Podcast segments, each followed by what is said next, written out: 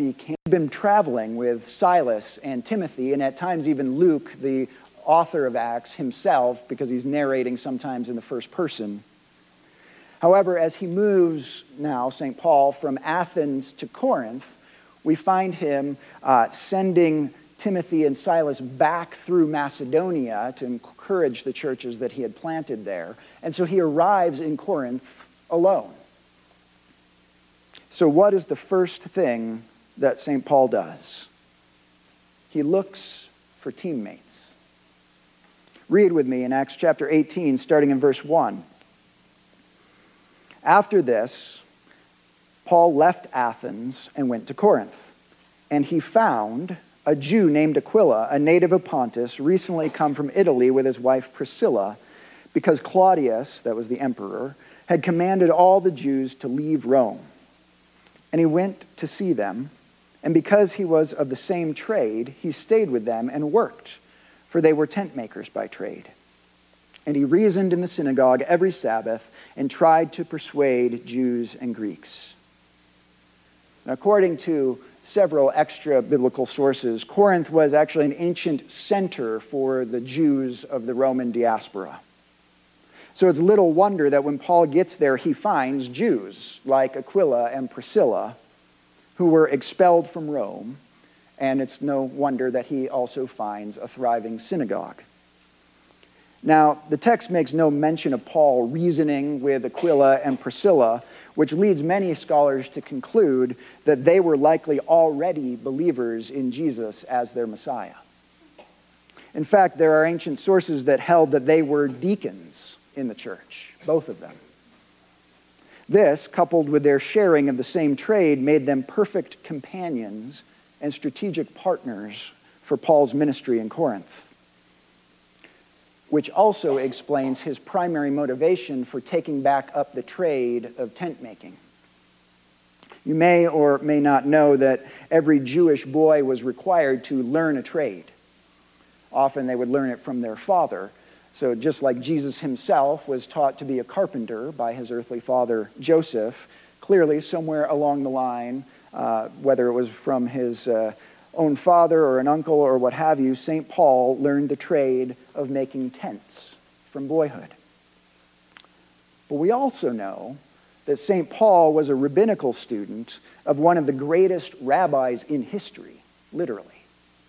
Which means that while he learned the rudiments of his trade, Paul did not likely ever go on to like the journeyman or master level of that trade because it was not uncommon for Jewish boys who showed promise in the study of the Torah, the Old Testament law, to actually abandon that trade and go full time to school, pretty much for the rest of their lives, which was the case for St. Paul. So it's interesting to me that in some Christian circles, tent making has become synonymous with priests and pastors exercising some kind of vocation outside the church to support themselves and their families. And sadly, in our own day, especially in the strong church planting culture of our own movement, tent maker has become justification for not having to financially support a person in ministry. But interestingly enough, this is the only time that we read about Paul spending a significant amount of time supporting himself and only until his companions show up in verse 5 with a financial gift from the churches of Macedonia. Because after that, verse 5 tells us he was occupied with the word, testifying to the Jews that Jesus was the Christ. In other words, he transitioned back into full time preaching. So, what are we to make of this tent making stint on St. Paul's part? Were, was there a financial motivation here? Sort of but not in the sense that we might be thinking about it. It's not likely that Paul was broke when he got to Corinth. He had come directly from his new Athenian church, and if that fit the pattern of pretty much the entire rest of the book of Acts, they probably sent him off with a fairly sizable gift to sustain him as he went on to the next uh, leg of his journey. So he probably didn't jump right into this old boyhood trade because he was broke. We do know from the letters to the Corinthians that money was a particular kind of pitfall of the city of Corinth, and that the church fell right into that pit along with the rest of their culture. And so, Paul, whether exercising godly discernment or being directly led by the Spirit of God, plies his trade in this place to keep from relying on the tithes and offerings of the local believers so that he can come back to them later and say in 1 Corinthians chapter 9 he says do you not know that those who are employed in the temple service get their food from the temple? And those who serve at the altar share in the sacrificial offerings. In the same way the Lord commanded that those who proclaim the gospel should get their living by the gospel. But I have made no use of any of these rights, nor am I writing these things to secure any such provision. What then is my reward? That in my preaching I may present the gospel free of charge, so as not to make full use of my right in the gospel. But even this, I would suggest, is not the primary reason why St. Paul took up canvas and needle and began making tents again. The primary reason Paul exercised his trade was as a way to further connect with Aquila and Priscilla. That was their business. They were potential partners in gospel ministry. And so, as a way to connect with them, be useful to them, and, and probably to free them up a little bit so that they could partner with him in the gospel business, he begins exercising these skills that he had learned in boyhood. He helps them out around the shop. Because for St. Paul, living and sharing the reality of Jesus had to be a team sport. Friends, in our contemporary culture that sees communities fragmenting, even individuals fragmenting and becoming alienated from themselves, to say nothing of alienated from community, especially here in the Mountain West where we've been nurtured on generations of that rugged individualism. We see the detrimental effects of isolation. The statistics on the number of people seeking treatment for uh, depression are at an all time high. The Larimer County suicide rate continues to go through the roof. One of the primary places where we, as the Church of Jesus Christ, can stand out and proclaim a different, better, more loving, and compassionate way of living is simply by committing again and again to living in community. Now, I'll be honest, I have been burned by community. I have been burned by Christian community. It is not easy. It's hard work and sometimes very, very painful. But it is also the only way forward as a Christ centered community if we really are seeking to be steeped in the ancient scriptures, in the wisdom of Jesus. So, what does that mean for us? Well, first, it means that we have to choose to trust one another. Choose to let ourselves be vulnerable with one another. If I'm struggling, I should be able to let my guard down and tell somebody about it. When you crash and burn, you need to know that I, your priest, am here to hear your confession and help set you back on the path of grace. When you're struggling with a big life decision, you need to know that there are people here in your small group. We're available at the back of the church every Sunday morning or on our intercessory prayer team who are happy to talk and listen and pray for you and with you. When your family's facing a challenging time. There are people here that want to make you food. There are people here that might want to bring you uh, a prayer shawl as sort of a tangible token of God's love for you. They want to be the hands and feet of Christ to you.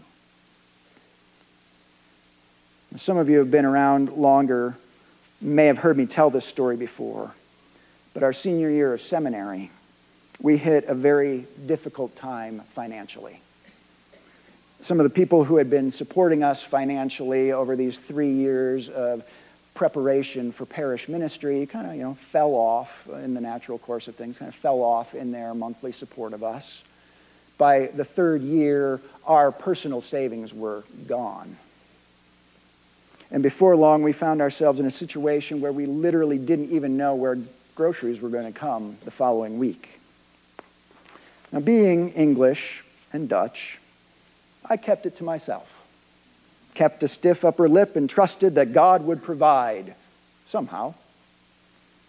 And Sarah joined me in that posture until one Saturday morning when the spouses of seminarians group was meeting, and they went around, as they always did, asking one another for prayer requests. And it all came out. That's when Sarah broke down and shared the situation that we were in. Darn it, that is not the English or Dutch way. But after all, it is the Jesus way. And that following week, we had cash left anonymously in our on campus mailbox.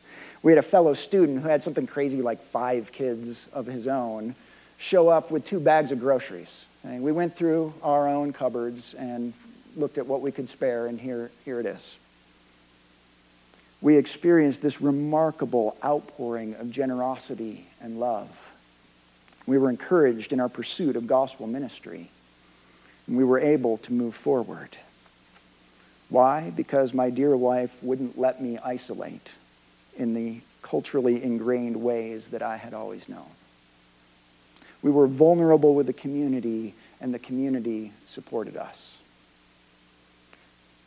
Friends, following Jesus is not an individual sport, it is a team exercise. We, the church, need you and your gifts if we are to be what Christ intends us to be. And like it or not, you need us in your corner because we are all members one of another. That's what we celebrate on this feast of all saints, the resurrection feast in which we remember, and the church invites us to remember the holy ones who have gone before us, leaving us an example in the faith to follow. The memory of men and women of God who have gone before us is the ultimate affirmation that we are not alone in this that following Christ is not an individual sport. We are made to be a part of a team, a team that has a long, rich heritage, a team that surrounds us with a great cloud of witnesses, both in heaven and on earth, supporting us, cheering us on, helping us bear the burden of living under the lordship of Jesus Christ. Well, we read on in Acts chapter 18 about Paul's ministry after his usual companions arrived. Verse 5 When Silas and Timothy arrived from Macedonia, Paul was occupied with the word, testifying to the Jews that the Christ was Jesus. And when they opposed and reviled him, he shook out his garments and said to them, Your blood be on your own heads. I am innocent. From now on, I will go to the Gentiles. And he left there and went to the house of a man named Titius Justus a worshiper of God. Love this detail. His house was next door to the synagogue. Now, a couple of features that we need to talk about here. Notice the response of the Jewish opponents to Paul's message, first of all. They're at least more civil than what Paul has faced in other places. He's not, you know, uh, no, no riots are incited to get him out of town. He's not beaten. He's not stoned and left for dead. They just reject his message. And so, note St. Paul's response to them. He does just as the prophets had done before him, just as Jesus himself taught when he sent out the twelve, two by two, to preach the kingdom in the towns and villages around Galilee. Remember that at all? In Matthew chapter 10. Jesus says to his disciples, And whatever town or village you enter, find out who is worthy in it, and stay there until you depart. As you enter the house, greet it, and if the house is worthy, let your peace come upon it. But if it is not worthy, let your peace return to you. And if anyone will not receive you or listen to your words, shake off the dust from your feet when you leave that house or town.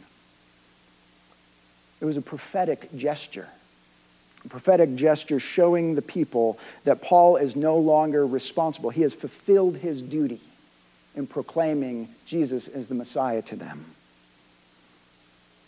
The message is now on their heads in terms of responsibility to respond or not.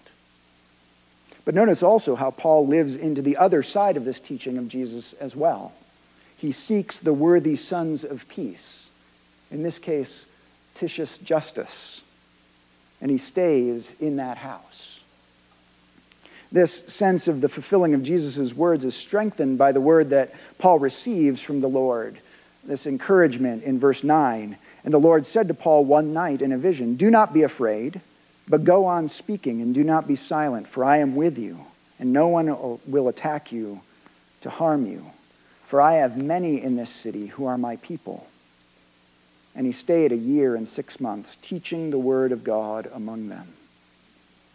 Now, I don't think that Paul chose Titius's house just to kind of get the Jews' goat, right? Because it happened to be right next door to the synagogue. If anything, I think the text suggests that he was a bit uncomfortable locating right next door to the opposition. You know, Lord, couldn't you provide a house of peace like on the other side of town, right? And so the Lord reassures him keep speaking my word, stay in this house, essentially. And then this powerful statement I have many people in this city, or I have many in this city who are my people. How are we under, to understand what that means? Clearly, on one level, between the persons who have already been named, Priscilla and Aquila, Titius, it was evident that the foundation for a church existed here. But I believe it's more than that. Because equally clear from the fact that Paul will spend 18 months here, the second longest stay of anywhere uh, apart from Ephesus, it's clear that there was plenty of work for him to do there. And we know that Paul's primary work was the apostolic ministry of preaching Christ and establishing the church.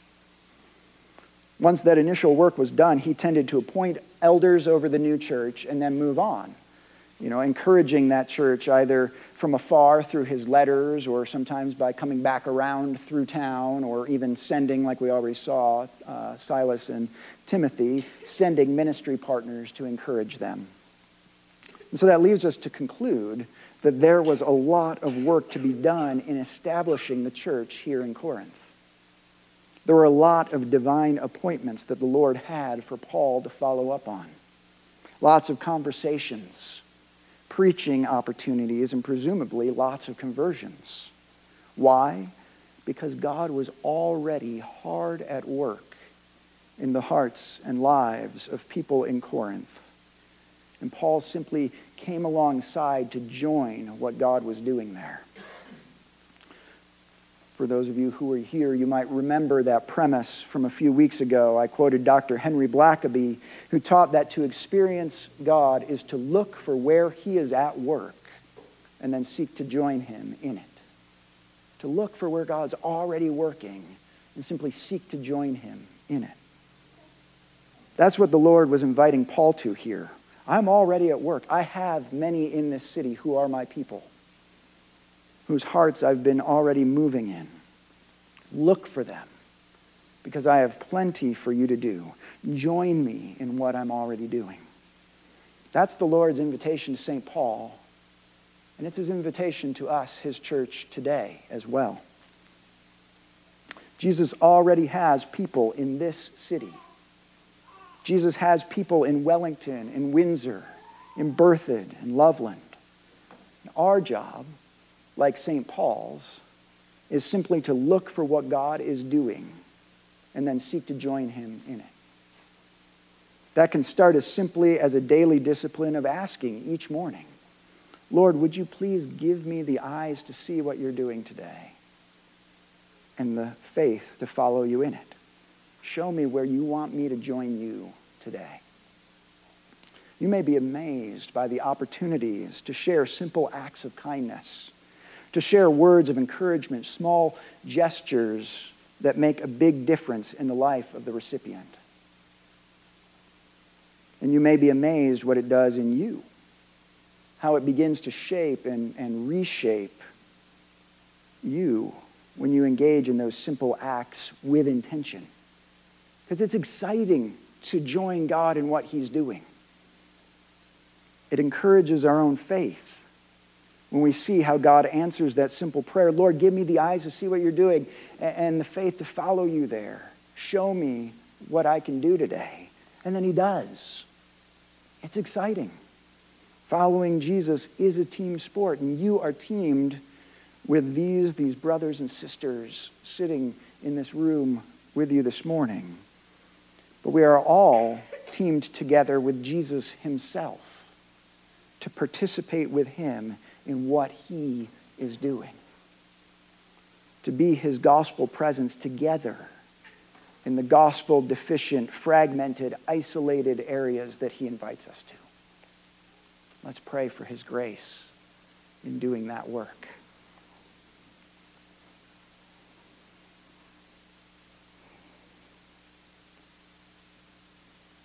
Gracious Lord, it is an affirmation of faith to say we trust that you are at work.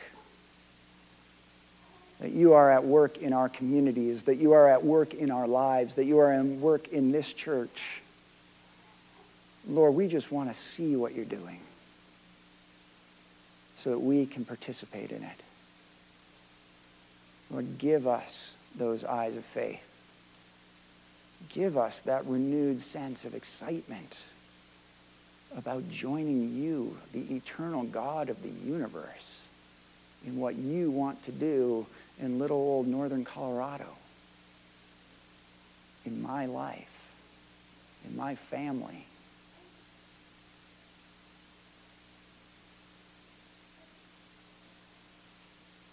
Lord, all this is the work of your Spirit.